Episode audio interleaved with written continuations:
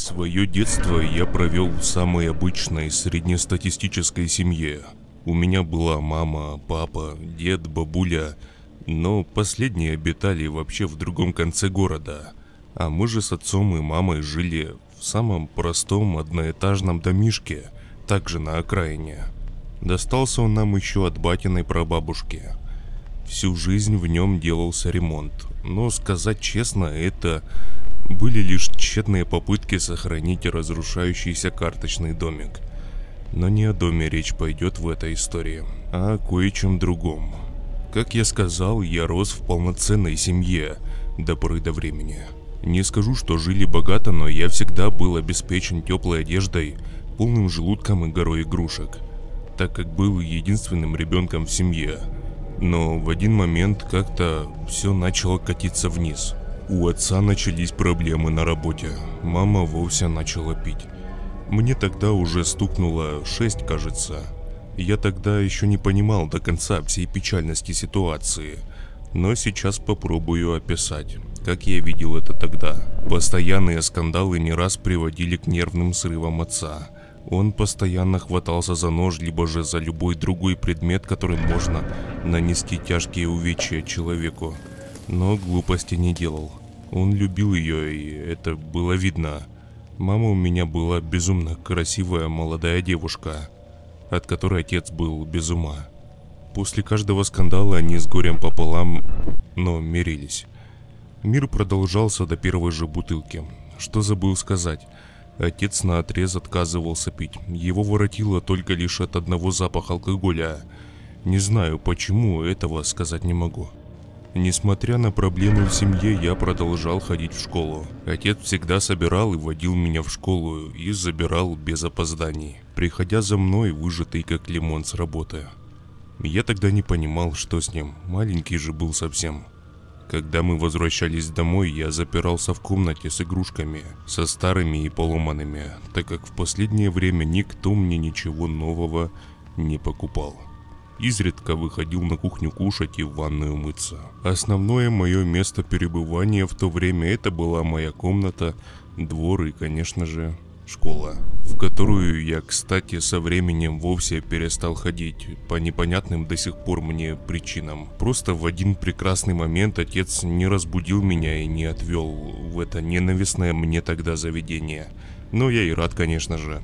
Естественно, настоящей причины мне никто не рассказывал. Все больше и больше времени я начал проводить в стенах нашего дома. Отец днями пропадал на работе, приходил лишь поздно вечером. Что касается мамы, да, с каждым днем я видел ее все меньше и меньше. В итоге все свелось к тому, что единственным местом, где я видел ее, это комната, где она спала. Она постоянно лежала в постели. С тех же самых пор отец начал спать в другой комнате – я спрашивал его, почему так, но интересно же было малому, не понимал еще ничего. На что отец просто отмахивался, говоря, что мама устала, мама заболела и так далее. И, конечно же, я наивно верил. Проходили недели. Все чаще меня стали забирать бабушка с дедом к себе. Поначалу я оставался у них всего лишь на ночь, затем отец забирал меня обратно. Но вскоре моих вещей у бабушки с дедом скапливалось все больше и больше, и оставался я у них уже намного дольше. А отец заезжал все реже. Поначалу меня это не особо беспокоило, мне было хорошо здесь, тепло, уют и каждый день бабушкины вкусности, которые я уплетал за обе щеки. А дед с бабушкой не могли налюбоваться мной. Они были счастливы, что внук с ними. По ним это было очень заметно. У бабушки с дедом я прожил почти полгода. Отец приезжал раз в одну-две недели. Всегда привозил какие-то вкусности и игрушки. Конечно, не какие-то там дорогущие, но когда я его видел, меня малого переполняли эмоции. На мои вопросы, почему он не забирает меня домой, он всегда отвечал, что они с мамой затеяли ремонт, и я там буду лишь мешаться. Так званый ремонт длился полгода, как я сказал ранее. Может, чуть меньше. И с каждым разом, как отец приезжал к нам, он выглядел все хуже. Он сильно похудел, постоянно ходил в одной и той же одежде. И если недавно он выглядел как человек, то сейчас это был самый настоящий бомж. Но никогда от него не пахло алкоголем, и всегда он был выбрит и подстрижен. И вот однажды он в очередной раз приехал к нам. Он обнял меня, обнял очень крепко, так прижал к себе. Затем отправил меня в комнату, сказав, что взрослым нужно поговорить. Я мигом убежал в спальню, забыв закрыть дверь за собой. Через несколько минут начался тот самый разговор, который отпечатался в моей голове, наверное, на всю оставшуюся жизнь. Сейчас на момент написания истории мне 17 лет, но я до сих пор помню все слово в слово. Так вот, сидел я тогда в комнате, играл с машинкой и слышу в кухне голос отца. «Я не могу уже там находиться. Я уже не могу ни спать спокойно, ни есть. Я не знаю, что с ней». «Ей стало хуже?» «Намного, мама. Это уже не моя жена. Это черт знает что». Услышав это, я вышел в коридор, так чтобы меня не было заметно, и вслушался. Приступы участились. Последнее время почти каждый день. Я не могу спокойно спать. Мне страшно, мам. Бабушка немного промолчала, а затем сказала. Что же это за напасть такая? А врачи что говорят? Так в том-то и дело, что отвезти ее в больницу я никак не могу. Скорую вызывал и неоднократно. Так только врачи переступают порог, она становится другой. Как будто ничего этого с ней не происходило. Они ее спокойно обследовали и, ничего не выявив, уходили. Я же только с недоумением провожал их, но только через порог переступали они и дверь захлопывалась, то все начиналось по новой. Я стоял и слушал все это, и вообще ничего не понимал. Но даже в том возрасте что-то подсказывало мне, что я нахожусь у бабушки с дедом, совсем не из-за того, что дома ремонт. С мамой что-то странное происходит. Я это еще тогда заметил.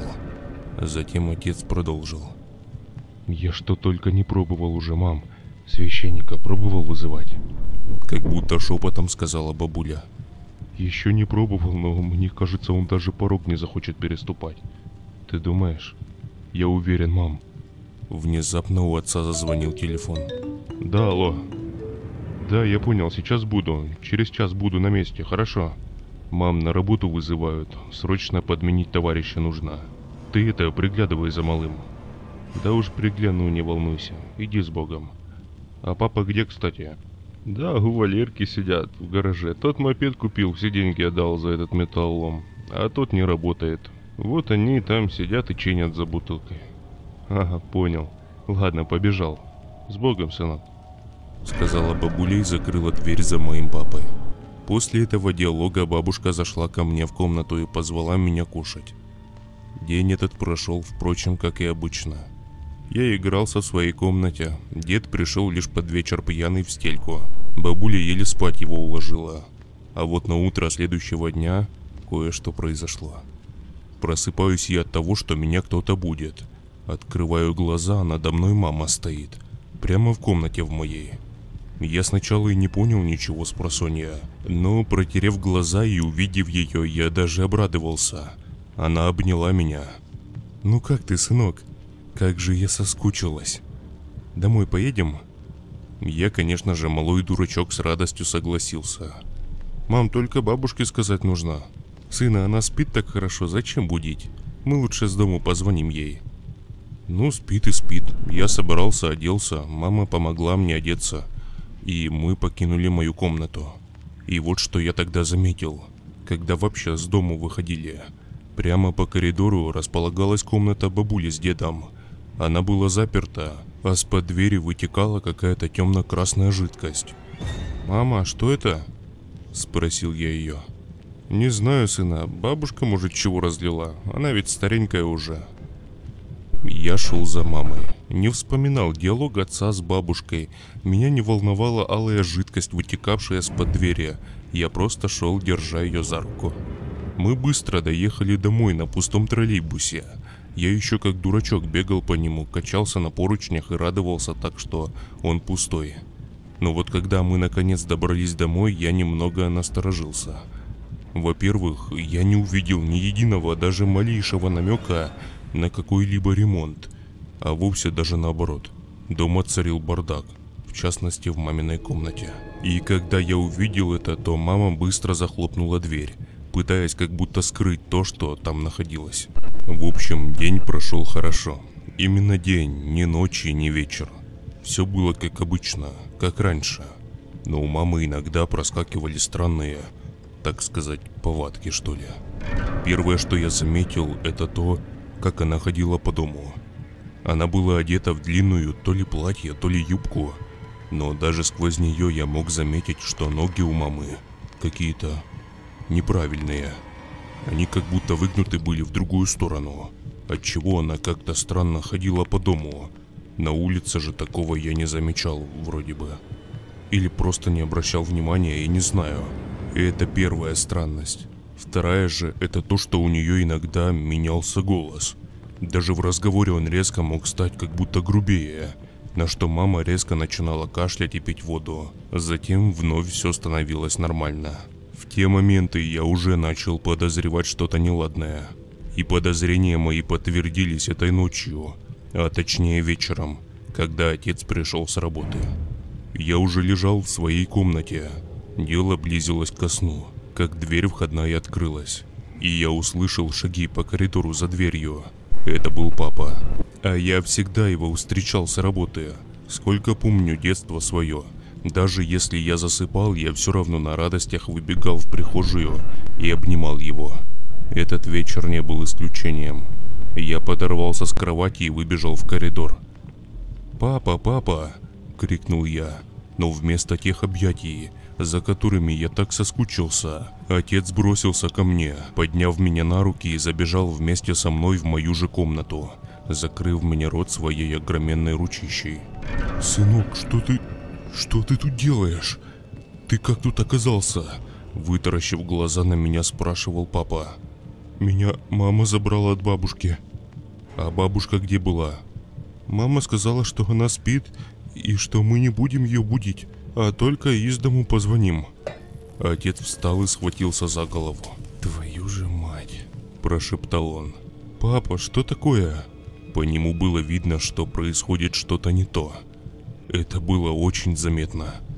То есть, как она просто зашла и забрала тебя? Ну да, она разбудила меня, мы собрались и поехали домой. Как же так? А бабушка? Черт, надо ей позвонить. Отец судорожно начал искать по карманам телефона. Набрав номер и подержав телефон у уха несколько секунд, он медленно опустил его вниз, а из него раздавался голос девушки, что абонент временно недоступен. «Сынок». Отец присел напротив меня. «Это больше не мама, слышишь?» С его слов я тогда охренел, если честно. «Как же не мама?» «Значит так, ни в коем случае не выходи из этой комнаты. Ни при каких обстоятельствах. Закрой дверь, подопри ее чем-то. Меня его слова очень пугали. По моим щекам начали течь слезы. Отец же бросился к двери и тихонько открыл ее. Посмотрел и вышел в коридор. Про себя проговорил. Я же связал ее, что же такое? «Папа, ты куда?» – крикнул я. «Тссс». А с другой комнаты слышались какие-то звуки – с комнаты, где мама лежала, звуки как будто кто-то что-то двигал и шаги. Пол у нас древний был тогда, и скрип половиц было слышно по всему дому. Затем произошло следующее. Я неподвижно сидел на своей кровати, и внезапно раздался крик. Слышно было, что крик женский, и, судя по всему, кричала мама. А затем, как будто что-то тяжелое упало, и, в общем, звуки последовали, как будто дерется там кто-то в соседней комнате. Но женский мамин крик за несколько секунд перерос во что-то непонятное, что-то хрипящее и страшное. Причем было отчетливо слышно, что это не папа. От этого крика я напрочь покрылся мурашками и с перепугу подорвался с кровати и спрятался под нее. Звуки драки продолжались в комнате еще несколько минут – Затем жуткие мамины крики усилились, и в мою сторону последовали шаги. Ручка двери задергалась. Но крик все еще как будто с комнаты раздавался. «Сынок, открывай, это я!» Услышал я голос папы и бросился к двери. Я открыл ее. Передо мной стоял отец, весь как будто в крови. в порванной куртке и штанах. «Сынок, не бойся, все будет хорошо, слышишь?» Папа не мог отдышаться. Под холодными каплями стекал с его лица и капал мне на руки. «Я бы забрал тебя отсюда, увез куда-то дальше, но некуда. К бабушке с дедом уже не получится. Я звонил соседям». Отец опустил голову. «Почему не получится, пап?» «Потом все узнаешь. Придется ночевать здесь, ничего не бойся, сына. Я с тобой. А почему нельзя к бабушке с дедом?» Подумал я про себя. Затем отец вновь сказал мне, чтобы я ни в коем случае не открывал дверь и не выходил из комнаты. Даже если в туалет захочется, чтоб ходил в горшок с цветком на подоконнике, который стоит. И покинул комнату. Лишь иногда раздавались какие-то стуки из маминой уже комнаты и жуткое, как будто рычание, от которого холодок пробегал по всему телу. И я уже на рефлексе с головой покрывался одеялом и не вылазил с него. Немного пролежав так, я думал не усну, но вскоре я все-таки провалился в небытие, из которого меня выдернул как будто чей-то голос. Я открыл глаза. Голос звал меня. Такой тихий, мягкий, нежный. «Сынок, сынок, где ты? Подойди ко мне». И я, маленький дурак, зная, что отец велел ни в коем случае не выходить с комнаты, встал с кровати, открыл тихонько дверь и вышел в коридор. Голос же не переставал звать, и я шел на него. Остановился уже у двери в мамину комнату. Так же тихонько я открыл ее, и передо мной открылась ужасная картина. Я до сих пор, как вспоминаю, у меня просто мурашки бегут по всему телу. Во-первых, жуткий запах стоял в комнате, как будто вот знаете, как старики под себя ходят. Второе – это бардак. Повсюду разбросаны вещи и предметы. И третье – на кровати лежала мама. Свет горел в комнате, что характерно. Мама была привязана к кровати, толстой такой веревкой. Она была грязная, волосы распатланные, и она звала меня. «Сынок, сынок, подойди». И с каждым разом ее подойти, голос ее менялся. Он становился грубее и злее. И внезапно она как будто привстала с кровати. Выражение лица ее резко поменялось, так же, как и голос. Оно стало злое, вены выступили из-под ее кожи, Лицо побледнело, и она начала шевелить одновременно руками и ногами. И шевеления эти казались мне нереальными и сопровождались хрустом. Затем она резко повернула свой взгляд на меня и сказала «Подойди ко мне, развяжи меня, иначе я вскрою твой череп и насру прямо тебе в голову». Вот эту фразу я никогда не забуду, так же, как и голос, которым это было сказано. Я завизжал на весь дом и убежал в сторону своей комнаты. И на полпути меня перехватил отец. «Я же говорил тебе не приближаться, не выходить с комнаты, ты чего не слушаешь меня, сын?» Он орал на меня. А у меня перед глазами стоит та картина и все. «Ну чего ты меня не послушал?» А у меня истерика. Стою, реву и успокоиться не могу. Жутко было настолько, что я передать даже этого словами не могу. Ладно, успокойся, успокойся. А с комнаты мамы раздавались такие звуки, как будто там все ходуном ходит, как будто землетрясение маленькое. Папа, может полицию вызвать? Сделай что-нибудь. Пробовал уже вызывать, это не помогло. А что же тогда, пап? Значит так, сейчас собирай вещи, все, я вызову полицию. Они заберут тебя. Меня? А ты? И меня, сынок, пойдем вещи собирать. Мы забежали в мою комнату. Я начал хватать игрушки там разные. Папа же запихивал в сумку одежду. А затем он побежал в гостиную и принес какие-то документы. Также запихав мне их в рюкзак. Затем он позвонил, видимо, в полицию и вызвал к нам машину. А я же, пока мы собирались, начал чувствовать запах газа. Особенно со стороны кухни. Минут через десять в окна показались мигалки.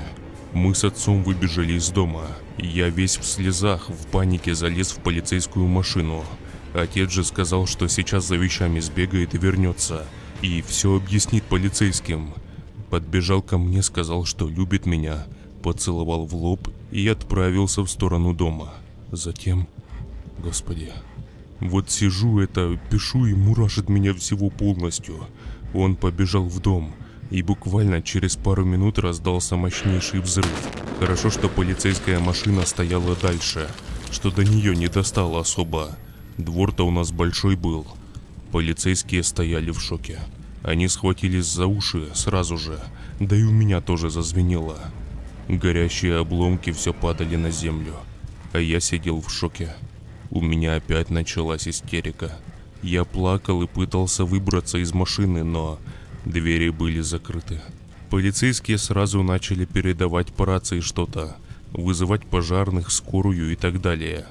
Затем отрывками помню кучу людей, пожарных и врачей, которые забрали меня и погрузили в машину скорой помощи. На этом и закончилось все. Через некоторое время я оказался в детском доме. Почему там? Потому что бабушку с дедом обнаружили мертвыми. В их же доме их обезображенные тела нашли в комнате именно в той комнате, откуда вытекала та красная жидкость. До сих пор я нахожусь в детдоме. Уже привык за сколько-то лет. Больно вспоминать это все. Больно и страшно. Вот так лишиться всего непонятно из-за чего и почему. Отец, конечно же, погиб тогда при взрыве. Он специально открыл газ и уничтожил ту тварь, от которой пытался уберегти меня все это время. И ему это удалось ценой своей жизни.